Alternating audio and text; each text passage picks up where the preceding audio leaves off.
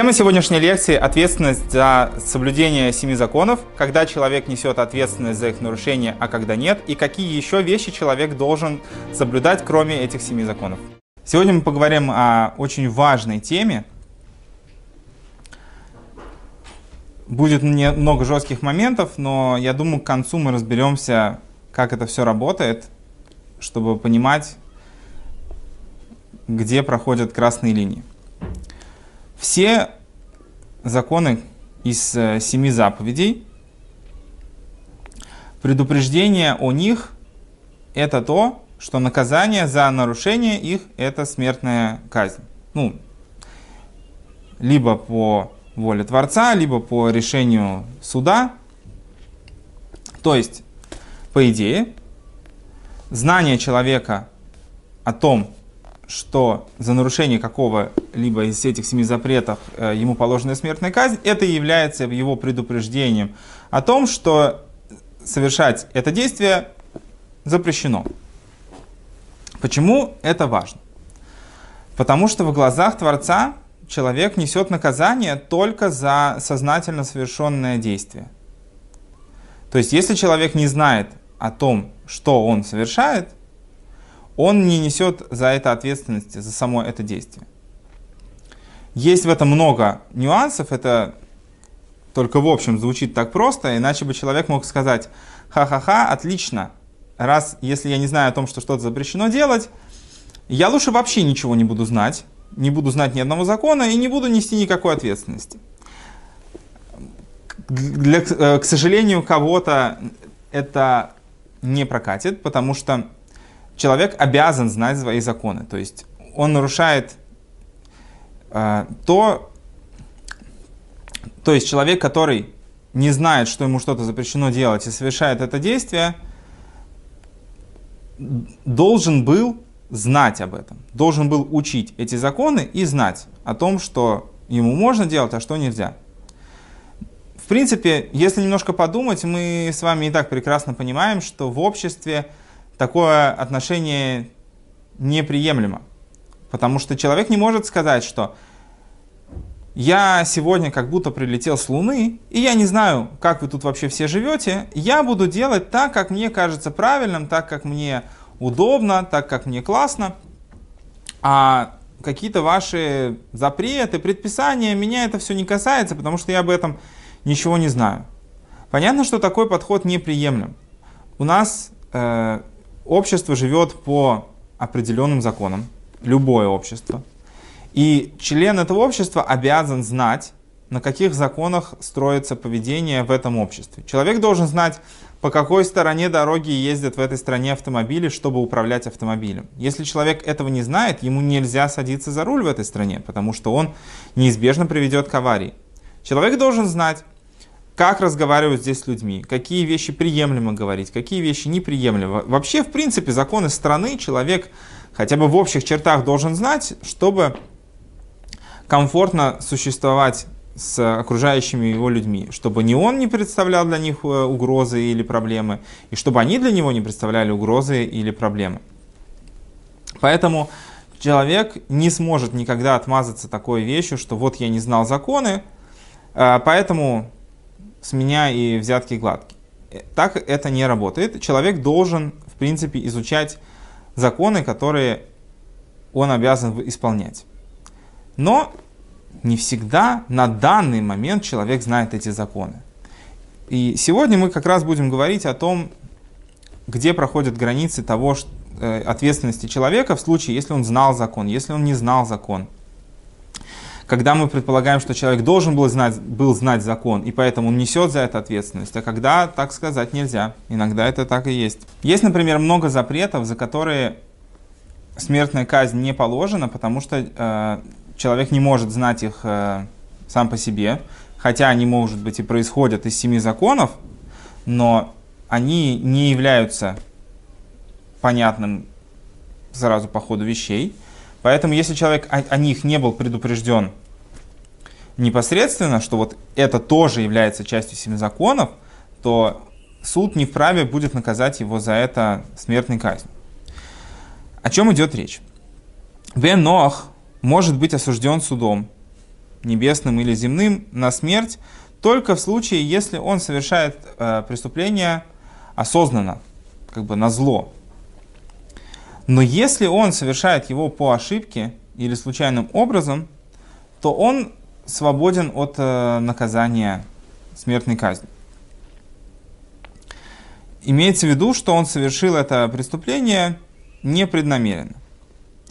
Например, если человек вступил в отношения с женой другого и, например, не знал, что это чужая жена. Ну, он, например, перепутал, думал, что это его жена. Понятно, что сейчас я скажу, что это достаточно сложно, но тем не менее, бывает и такое. Или, например, он думал, что это женщина свободная, что она не замужняя, соответственно, нет никакого запрета вступать с ней в отношения. Или человек ел мясо, которое запрещено для бнейноах, мясо, которое было взято у живого существа, и считал, что это мясо, которое было зарезано кошерным образом или пригодным для бнейнох. В этих случаях человек не будет нести ответственности, потому что он считал, что он совершает разрешенное действие. То, что в итоге это оказалось запрещенным, человек не, не несет за это ответственности, потому что в данном случае он не намеревался совершать что-либо плохое. Но если человек ошибся только в, в понимании ситуации, а что он совершает, он знал, например, если человек знал, что это жена, например, э, и, например, если человек знал, что это жена его друга или другого человека, но предполагал, что ему не запрещено вступать в ней в отношения, и не знал о том, что э, есть запрет брать чужую жену, или человек, который съел мясо от живого и вообще не предполагал, что это может быть запрещено, то это не называется случайным нарушением, потому что, как я уже говорил раньше, человек должен знать законы, по которым он живет. Ч, э, в чем э, здесь важный момент? Человек не может сказать, что незнание освободит его от последствий нарушения. Так же, как если человек э, возьмется за оголенный провод, и его ударит током, и не поможет сказать, что я не знал, что электричество опасно. Да, ты должен проверить, что это за провод. Ты, наверное, не вчера родился, ты видишь, как мир вокруг тебя работает. От последствий удара током не спасет незнание того, что ты не знал, что такое электричество, и что не надо трогать все, что попало. Человек должен знать изучать мир, в котором он живет, просто хотя бы для своей безопасности. И в рамках того, что у мира есть хозяин, человек должен также изучить законы, которые касаются того, что он должен делать в отношении Всевышнего и в отношении других людей, по мнению Всевышнего. Поэтому, когда человек совершает действие, просто которого он не знает смысл этого действия, нельзя списать это на полную э, непреднамеренность. Потому что обязанность знать то, что человек должен делать, у него есть. И он нарушил тем, что он не изучал эти законы. Это ответственности с него не снимает. То есть он должен был знать, что от него требуется. Или, например, другая ситуация, что человек знал о том, что ему запрещено, но, например, недостаточно изучил эту тему, Например, не спросил у женщины, свободна она или нет, а в итоге оказалось, что она чужая жена, или вообще не проверял, что за мясо он ест, положился на мнение какого-то человека, которому не стоило доверять, все это тоже нельзя списать на непреднамеренность. Человек э, просто недостаточно трепетно соблюдает закон. Поэтому это тоже ответственности с него не снимает. Но здесь есть важный момент. Все это будет работать том случае, когда человек мог знать о том, что эти вещи ему должны быть, по идее, запрещены. Например, это можно точно сказать про запрет воровства и убийства. Все вокруг знают, что нельзя убивать другого человека просто так. И все вокруг знают, что нельзя брать чужие вещи просто так. что это воровство, что это нарушает основы, на которых э, мы комфортно существуем в обществе. Тебе нельзя убивать, и другим людям нельзя убивать тебя. В принципе, всем удобно, да, что никто никого не убивает, все чувствуют себя комфортно. То, что человек имеет право защищать свою жизнь, тоже, в принципе, всем понятно, что если кто-то хочет тебя убить, ты вправе защищаться в необходимой мере. Но то, что касается деталей этих запретов, или, например, тех э, запретов из семи за, заповедей, которые не очевидны сейчас в обществе, мы не можем сказать о них, что человек вот прям гарантированно должен был знать, должен был понять о том, что так стоит себя вести или что так не стоит себя вести. Например, это может касаться определенных времен, определенных э, позиций в обществе, когда некоторые из деталей запрета будут неочевидны. Или это касается каких-то тонких моментов, которые вообще в принципе не очевидны без того, чтобы изучать эти законы. Примеры из современного общества. Сейчас во многих странах разрешают эвтаназию, то есть добровольный уход из жизни человека в случае, если он не хочет жить, страдает. И по-хорошему, то есть есть врач, который вправе помочь этому человеку уйти из жизни. На самом деле, точки зрения запрета убийства, у человека нет права убивать другого человека даже в такой ситуации, и у человека нет права убивать самого себя. Но если в данный момент общество живет по вот таким вот извращенным социальным нормам, в принципе, эта вещь разумом легко оправдывается. На уровне разума без включения в нашу схему Бога, в принципе, это очень логично. Человек терпит невероятные страдания, хочет от них избавиться. Казалось бы, что в этом плохого?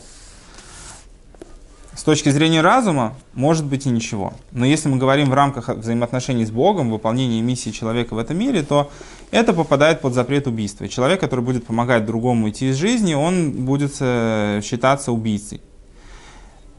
Что нам важно знать об этом? Что если человек при этом не будет знать о том, что это запрещено, а в стране это будет считаться нормой, то в данном случае мы не сможем сказать, что вот человек должен был обязательно знать законы, по которым живет общество вокруг него. Потому что как раз общество-то живет по вот этому измененному закону.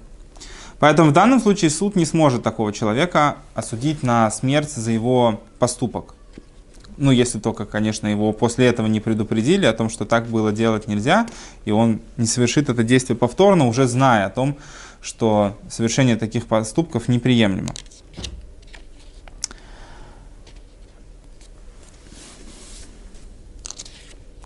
Вот. Но то, что касается... Э, и это, это также касается таких э, запретов, как э, идолопоклонство, прелюбодеяние, кушать от живого, что если человек не учил этого, он не будет знать, и ему неоткуда будет учиться, что это делать нельзя.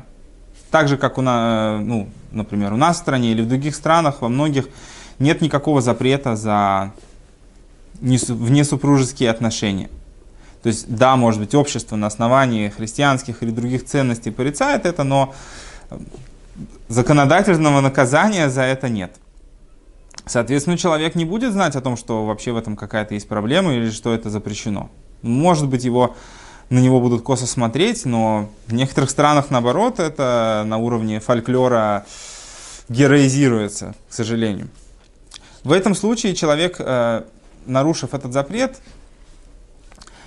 не, не может быть осужден судом на смерть, потому что у него нет ответственности. Он совершал это не на зло, не на то, чтобы пойти против Творца, а просто потому, что неоткуда ему было знать, как правильно себя вести, как правильно поступать.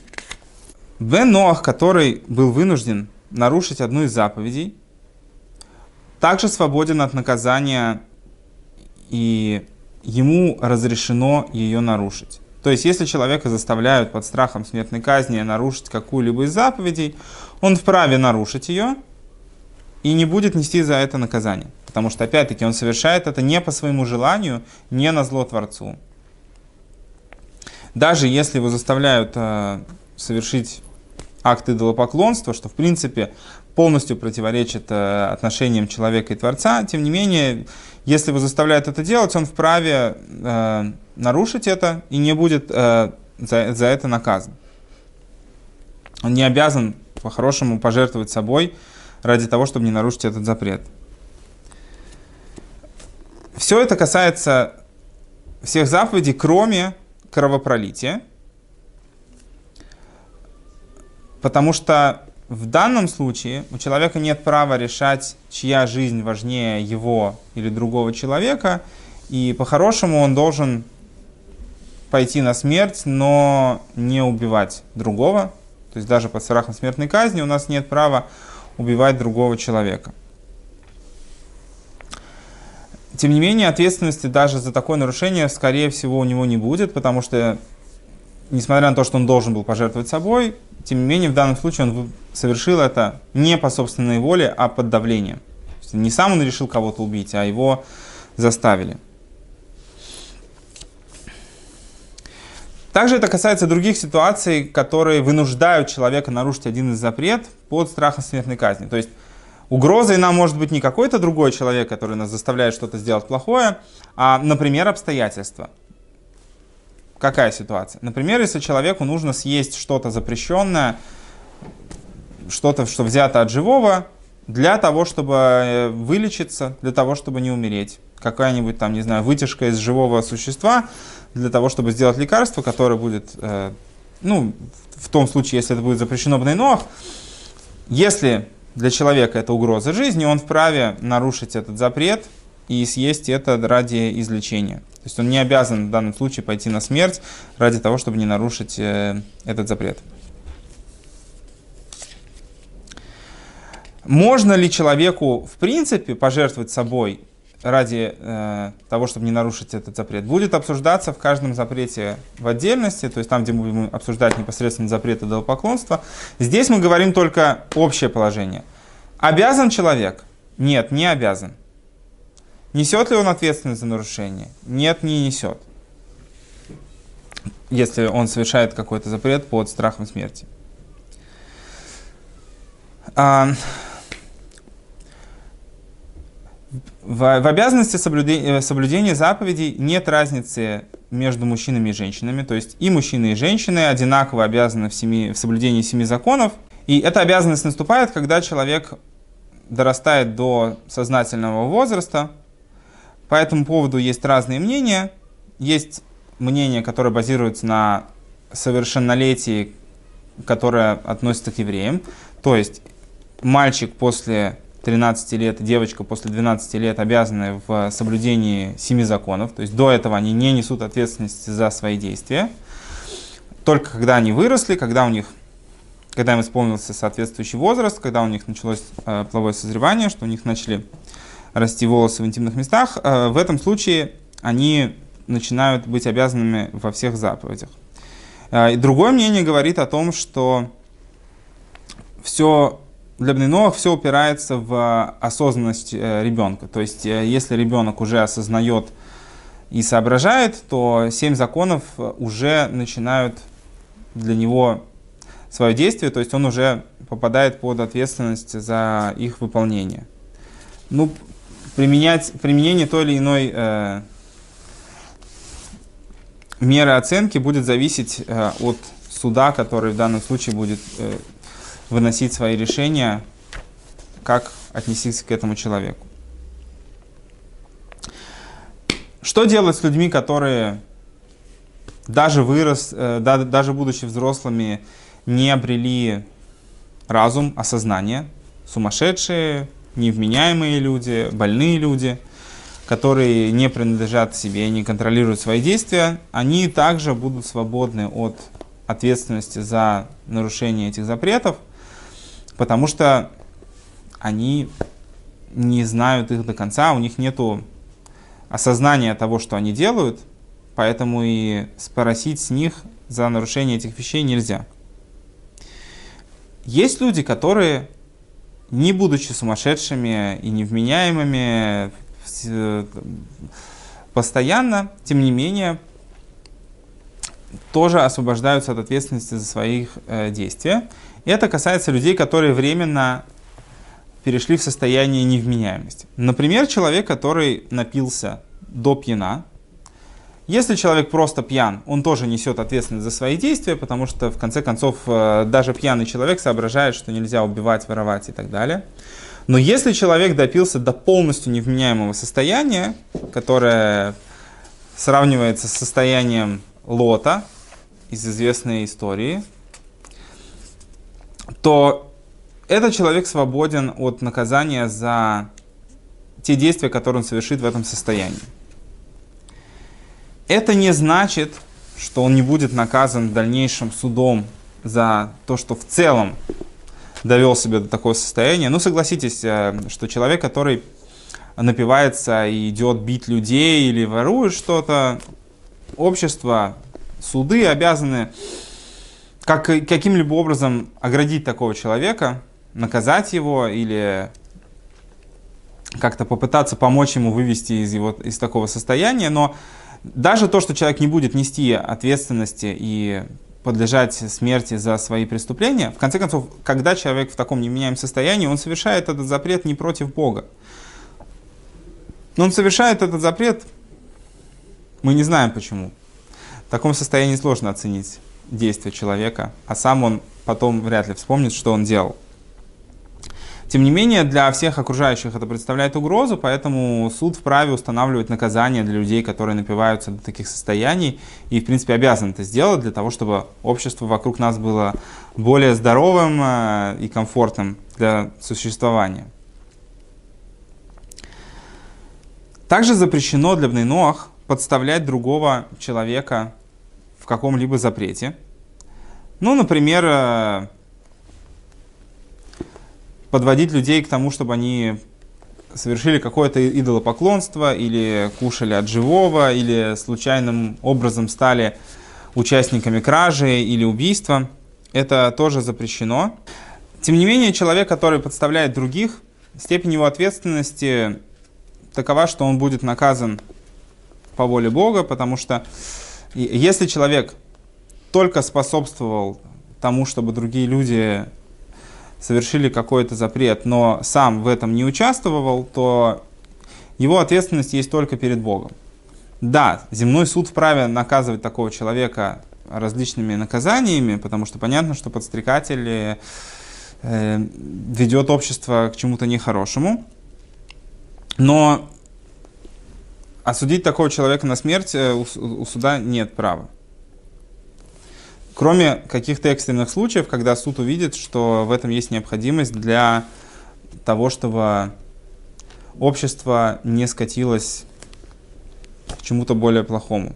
У суда есть такое право вводить такие наказания. Об этом мы будем говорить в дальнейшем.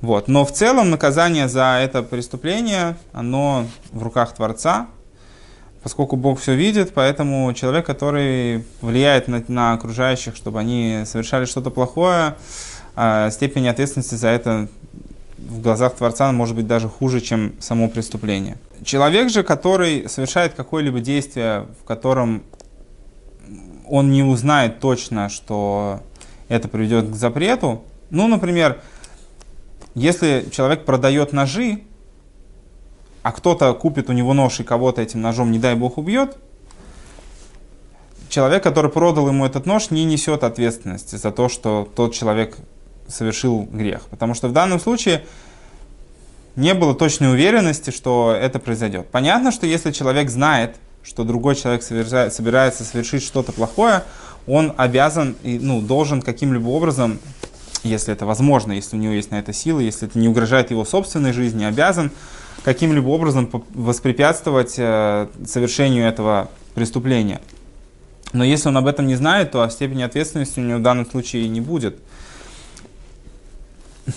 Потому что это не зна... Э, в противном случае, э, в противном случае это, это значило бы, что запрещено продавать все ножи. В принципе, при должной сноровке любая вещь может стать орудием убийства или, не знаю, предметом поклонения это не значит, что человеку запрещено продавать опасные вещи заниматься этим бизнесом, это не накладывает ответственность э, на человека, который это продает. Кроме, может быть, ситуации, когда он точно знал, для чего это будет использоваться. Также есть еще одна деталь, касающаяся ответственности, это то, что отец и мать обязаны воспитать своих детей, вообще обязаны воспитать их в целом людьми, и также обязаны воспитать их в рамках соблюдения семи законов. То есть ребенок должен с детства знать о своих обязанностях. Это ответственность его родителей. Откуда берется эта ответственность, тоже, то есть это не из семи законов, нету в семи законах такой заповеди. Это берется тоже из общего повеления привести мир к тому, чтобы весь мир служил Творцу, Поэтому родители также должны воспитывать детей, иначе ребенок может дорасти до совершеннолетия и также не будет знать о тех всех законах, которые он должен делать. Это то, что касается ответственности человека за свои действия. То есть здесь важно понимать, что в принципе неосознанно совершенное действие, оно в какой-то мере хуже, чем осознанно совершенное действие, Потому что если человек совершает осознанное действие, он хотя бы может раскаяться за то, что он сделал. Если же человек совершает неосознанные поступки и не видит в них никакой проблемы, то пока не возникнет какая-то внешняя причина, он не сможет стать лучше. Он не будет видеть проблемы в том, что он совершает. Если мы берем за основу мира, за нашу систему ценностей, те ценности, которые дает нам Всевышний, то человек должен изучить то, что он должен делать и то, что он не должен делать. И в этом случае он будет нести ответственность за свою жизнь. Нести ответственность лучше и жить осознанно лучше, чем совершать поступки, совершенно не осознавая их последствий и потом неся наказание на, за непонятно за что. Человек, совершающий осознанные поступки, берущий ответственность за свою жизнь, он намного более четко знает, в какую сторону он движется и что нужно делать, если он сделал что-то не так.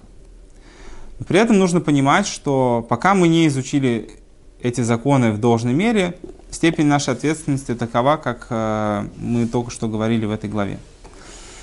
Поэтому нужно стараться, чтобы люди вокруг нас стремились к пониманию того, чего хочет от них Творец, знали степень э, строгости наказания за нарушение воли Бога. И благодаря этому общество вокруг нас станет лучше, когда все люди будут двигаться в одном направлении. При этом человек должен понимать, что то, что он не знал, и то, что он, может быть, до этого совершал какие-то поступки, которые противны Всевышнему, если человек, не дай Бог, кого-то убил, если он воровал, совершал другие вещи, если он не знал, что это запрещено, то он несет ответственность за то, что он это не знал, но он не несет ответственности за само это действие. Только когда человек узнает о том, как жить в мире в согласии с э, теми принципами, которые дал Всевышний, только тогда он будет нести ответственность за свою жизнь. Но и степень награды в этом случае тоже возрастает. Спасибо.